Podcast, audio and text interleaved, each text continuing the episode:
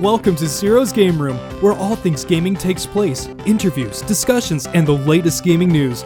So take a seat, get comfortable, adjust your headset, because it's game time. Here's your host, Zero. Welcome to Zero's Game Room, the podcast where we talk about all things gaming. Today we ask a very important question, a modern question for once. In the age where everything is digital, music, movies, even video games, and yeah, you can buy full video games virtually now, but is it possible that there's still a market for not only retro video games, but physical copies of retro video games, modern video games, and even more? So is there really a market for even arcade games, like arcade cabinets. With me today, I have Joey, who is the owner slash founder of One Up Video Games in downtown Covina in Southern California. Welcome to the show, Joey. Hey, thanks a lot. It's good to be here. So, the big question we should start off with is there still a market for retro video games? You own a retro video game store. So, what's your opinion on retro video games? Is there still a market for people who want to own physical copies? Um, I think there's a huge market for for retro video games. I mean, the demand uh, exceeds the supply, um, and every game sold usually does not go back into circulation. So, if someone buys a Mario Kart, it becomes part of their collection, and you know it really doesn't go back on the market. So as time goes by, there's less and less games out there. Um, demand is still increasing as more people get involved in it, more people discover it. So, so yeah, I think there's a huge market still uh, for retro video games. It's um, just hard finding the games now. Selling them is easy. It's finding the games. So typically, what type like tell the people like what type of games do you have from what age to what? Like what do you have at your store that you still see people buy? I mean, the most popular is Nintendo stuff. Obviously, we carry, you know, all the way back to like the Magnavox Odyssey all the way to. Oh wow! All the way back to the Magnavox Odyssey. Are you serious? Yeah, uh, which is like seventies, I think. So the the market for that's where you had the original Pong and whatnot. Yeah. Uh huh. Um. So yeah, those are the eras. You know, all the way from like seventies to you know 2017. And so when people come in, like like you said, most of the stuff that is popular is Nintendo. Is there any specific console that people purchase more than others? I mean, you know, it, it kind of goes in waves. Like some days people want nothing but N64. Other days we sell a lot of Super Nintendo. So it, it really just varies. I would say the two most popular systems right now, probably N64 and GameCube especially because the GameCube didn't do necessarily so well. So a lot of the games are really rare, right? They're just hard to get. I mean, the big issue with GameCube is there's a lot of broken GameCube discs. They're they're very difficult to repair. Uh, a lot of kids, you know, played with GameCube, so condition, uh, you know, is a big factor. A lot of games come in pretty beat up. Uh, and of course, like you said, it wasn't very popular during its era, so there's less GameCube games out there.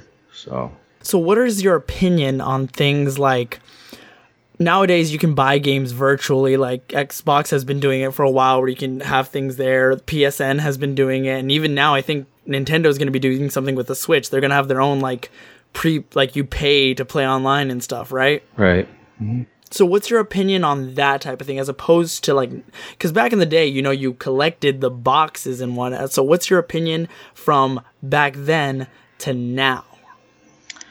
Um my opinion on what on the games or like kind of like that feeling of like collecting. You know how like back in the day you had the manual and you had all that and the box art as opposed to now today, I feel like there's a lot less, right? I mean, there's a lot less stuff. I think um, less attention is paid to the packaging, to the presentation. A lot of that has to do with, like, of course, the internet, because you know reviews come out and there's a lot of promotion and you know a lot of videos and stuff like that. I think they focus on like digital promotion and not so much the actual presentation of the physical copy. I think the Switch games are a perfect example. They come with nothing inside. So no manual, no paperwork, no pamphlet. it's literally just the game in a plastic box as opposed to like a Super Nintendo. Like, what would you get in a Super Nintendo? Like, if you went out bought Mega Man X fully back in the day, what would come with it? I mean, Super Nintendo games, especially the old games like NES, Super Nintendo, um, they're to me they're works of art. So, you know, there was a lot of attention paid to the box, what it looked like, because for a lot of kids, especially kids in the 80s and 90s, um, you'd go to the store, you would see the box, and the box would really catch your attention. The packaging would really ca- catch your attention. So I think it was really important for them to make a nice box. Uh, and then, of course, when you opened it, you know, as a kid, uh, you wanted to see the manual. The manual had it was like it was like opening on Christmas Day. Opening a present. Of course, you know, and the manual was like really, really important. I remember going on road trips. You couldn't play video games on road trips, obviously. Um, so the manual was something that we looked at, we read. Um, it had original art inside. Of course, it told you how to play the game. It was just like a cool companion piece uh, to the actual game, you know. So yeah, like it was more, it had more of a value. They put more, like you said, it was a work of art. They put more of their heart in what they wanted this piece to be, as opposed to nowadays. I think you said like literally nothing comes in. It's just the disc for the Switch. Uh, just the cartridge. Yeah, just the cartridge, and that's it. That's crazy to think that that's all it comes with. Because I remember uh, one of the games that I remember fondly. Because uh, for me, the Super Nintendo was what I grew up with. Um, one of the games was Goof Troop, and I used to love reading the little booklet. And like they had like color sometimes, and like there was full artwork and just there was so much attention to detail, I feel, back in the day. And like you said, it was the box art that caught your attention. That's not to say that games today don't have good box art or anything, but it's not it's not what it used to be, right? No, I mean I think the box art is still pretty good. It's mostly the internals that have changed, you know, like um, the content that you get inside the box. That's you know, it's gone to the point where it just doesn't exist anymore. The Switch really I think the Switch is probably the first console to ever not have manuals inside, which is kind of surprising when you think about the history of Nintendo and you think about a lot of their early, you know, releases and how fat the manuals are, how thick they were. So, um, so yeah, I mean, some people like it, some people don't. Um, I'm probably, you know, on the the side that doesn't like it. I prefer to have uh, artwork inside. You know, I want a nice manual and I want something to read and look at and and view and stuff. So. And so there's a lot of people who just say no, like re- like physical copies are going to be obsolete someday. What do you say to those type of people who are like, yeah, no, retro video games and physical copies they're going to go. Do you really think that or do you think there will always be people who want the physical copy or retro video games, physical copies? I mean, I think as time goes on, there's going to be less people who are attached to physical items, especially young people. Like, you know, my son is seven. Um, he could really care less if there's a manual in the box. Um, he doesn't even really care about having the physical item. I mean, if he could purchase it on his Wii U, his Switch, he would prefer that than actually having uh, a physical copy, a cartridge. It's me who insists on getting him the physical copy. And I think a lot of young people really have no attachment to uh, physical items. So I, I feel definitely uh, store bought physical games will die eventually. And I think we're starting to kind of see the beginnings of that. Wow, yeah, that's that's kind of painful to hear though to think that there will be a moment, you know, maybe it's not necessarily anytime soon, but with age it might go. Uh, hopefully there are people. I personally love still owning physical copies. I love like sometimes opening a PS2 game or anything like that. Some PS2 games still had some pretty thick like manuals and stuff. Definitely. And some of them still came with good content. And even some of them, like the more deluxe editions or the, you know, the super special editions came with extra stuff like a CD, like the soundtrack. I think, I do believe, I think it was Killer Instinct for the Super Nintendo had some sort of thing with that, didn't yeah, it? Yeah, the Killer Cuts CD. Yeah. Mm-hmm. The soundtrack. Yeah. so another lost art, which it really sad it saddens me because I remember growing up going to arcades. Arcade games are things you don't really hear about people going to the arcade anymore. Sometimes even like look at Xbox Live. They have like the Xbox Xbox Live arcade games where they kind of port some of the games. What do you think about arcade games and arcade consoles? I mean, I love arcades. I've always loved arcades. I used to be a big Street Fighter player in the 90s, so the arcade was really um, kind of like the epicenter uh, for video games, at least for me, because there was no internet. So you would go to the arcade and you would see someone use a character in a way you've never seen before, and then you just kind of took, you know, something he did and incorporated into your game. So it was like an exciting time because you really never knew uh, what to expect uh, with an arcade. And um, unfortunately, you know, uh, when home consoles became popular, when home consoles became more powerful, less and less people went to the arcade, and more companies focused, you know, most of the development on home consoles because they just made more money. And arcades, they died because they just did not make the same amount of money uh, they were making in in the early days. So um, that's why we are trying to bring uh, the arcade back, and we're trying to show people, hey, this is what it was like. Uh, this is what people used to play. Even my son, I used to, t- I tell him like, hey, you know, this is really where it was when we were young. Like the arcade was a huge uh, part of our lives, and um, so yeah, that's what we want to do is kind of bring the arcade back. Um, it's definitely not as popular as it was in the 80s and 90s. It probably will never be uh, that popular, but so far the response has been good. People seem to like it. A lot of people are surprised that we even have these machines or that these machines even exist anymore.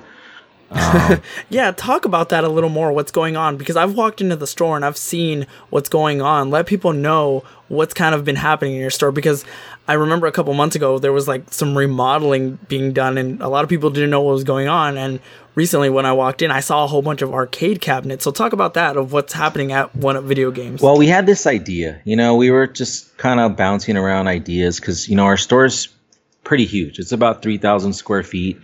Um, so we have like a big area in the back. We were using it to store games, and we thought, well, what could we do with this area? We thought maybe doing a game center, um, but you know, you're basically trying to give people what they already have at their house, and usually at their house, you're more comfortable. You know, you got your big TV. Um, so we kind of you got your couch, you got your snacks, exactly. you got everything you could possibly want at home. Pretty much, you know. Um, so we were bouncing around ideas, and we kind of came up with the idea of the arcade. Uh, some people thought it would work. Uh, people within the store um, thought it was a good idea. Then we just kind of started asking people, like, "Hey, man, what do you think about about an arcade?" Um, and so the response was was pretty positive. So we thought, let's just go for it, and we just started buying up arcades. We had no idea what we were doing. Um, some of the early machines that I bought, I probably would not have purchased now just because we're a little bit more experienced and stuff. Um, and we bought a lot of them really fast. Like this whole thing started maybe like three months ago, I would say.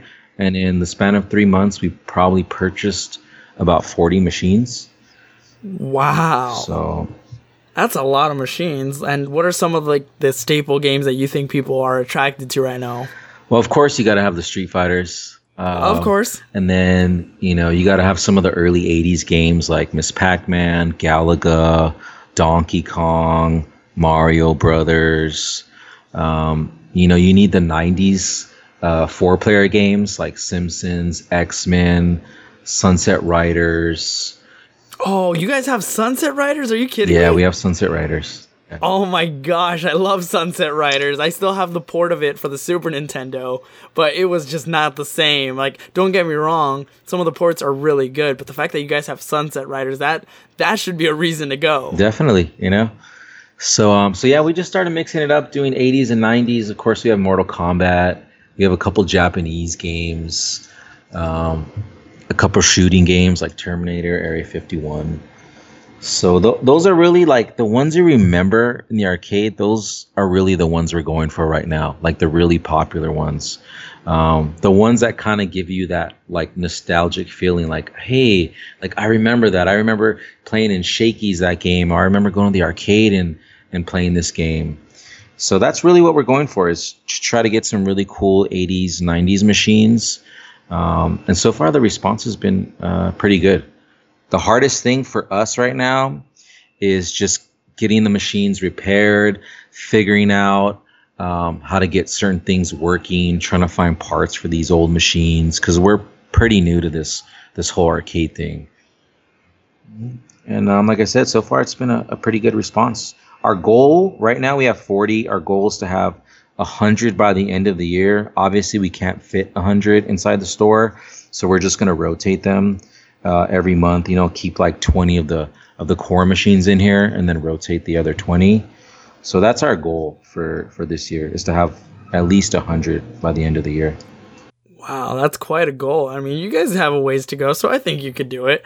Um, do you plan on having like tournaments with these arcades, or are they just for people to come and play and enjoy? You know, tournaments are, I think, really important, and we definitely want to do tournaments. But I think to make tournaments popular and to kind of get the community involved, we need to stream them.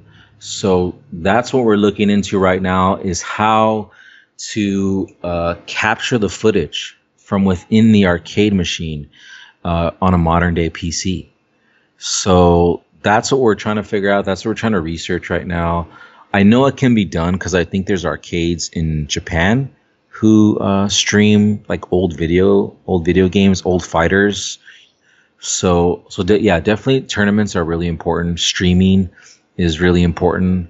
Um, so yeah, that's definitely uh, something we're trying to get going is the uh, tournament part of the arcade. I think that would be really cool because you know back in the day you didn't really know how good somebody else was. Like you might be the best at Street Fighter on the Super Nintendo with your group of friends, but when you entered an arcade, it felt almost like you're entering the, the, the championship league, you know? You're playing against that other kid from another block or whatever, and he might know some moves you don't know with Ryu or Ken or whoever you might be using, right? Definitely. I mean, I even in the, you know, couple weeks that the arcade has been open, I've met a lot of people who thought they were like the best in Street Fighter, you know, during their their day in their neighborhood, they were the best and then they come over here and you know they'll play someone like me or my friend and then you know they they kind of realize okay well they're they're not the best you know overall. Maybe they're, they're not as amazing as they thought they were. Yeah and it's happened to me. I mean i remember like you know being the best in my kind of local community and then going to an arcade and just getting absolutely demolished.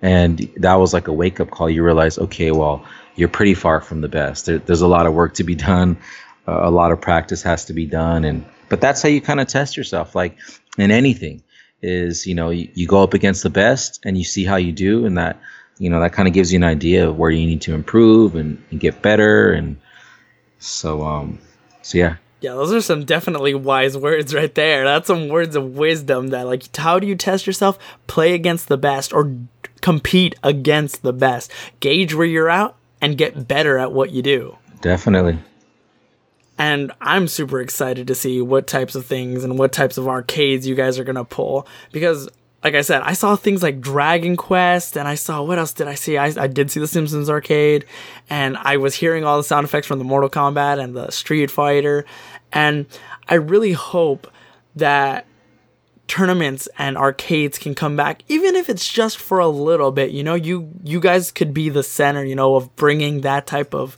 nostalgia back because there was many people who loved arcades and I was one of them. You know, uh, I think one of them back in the day with like laundromats and stuff. I used to play Miss Pac-Man and Pac-Man all the time. That was my thing. But again, it's one of those things where I thought I was good, but chances are there's people way better than me. Yeah. Especially nowadays. But I think the question is definitely there and it'll stay there for a while. Is there a market? I think so. I really do. Because I see people in there who are willing to pay the money and have like a a collection of a in-box complete Mega Man X or things from the Virtual Boy. I've even seen some things in there from the Atari 2600 and like you said you even have things from the Magna Odyssey.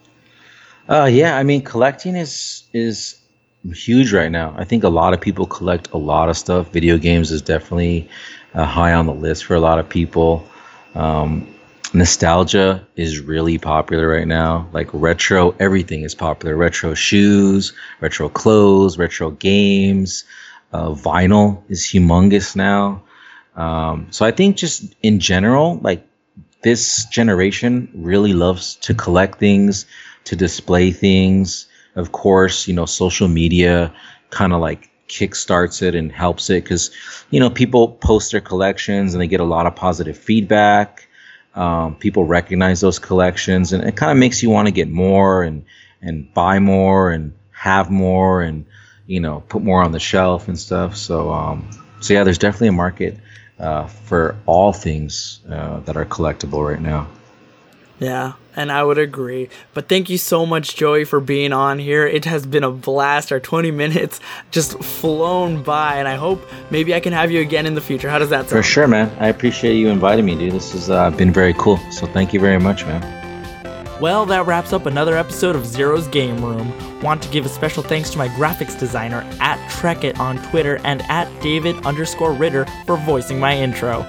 Keep up to date with the podcast by liking it on Facebook at Zero's Gaming Room and on Twitter at Zero's Game Room. Until next time, GG with a definite re.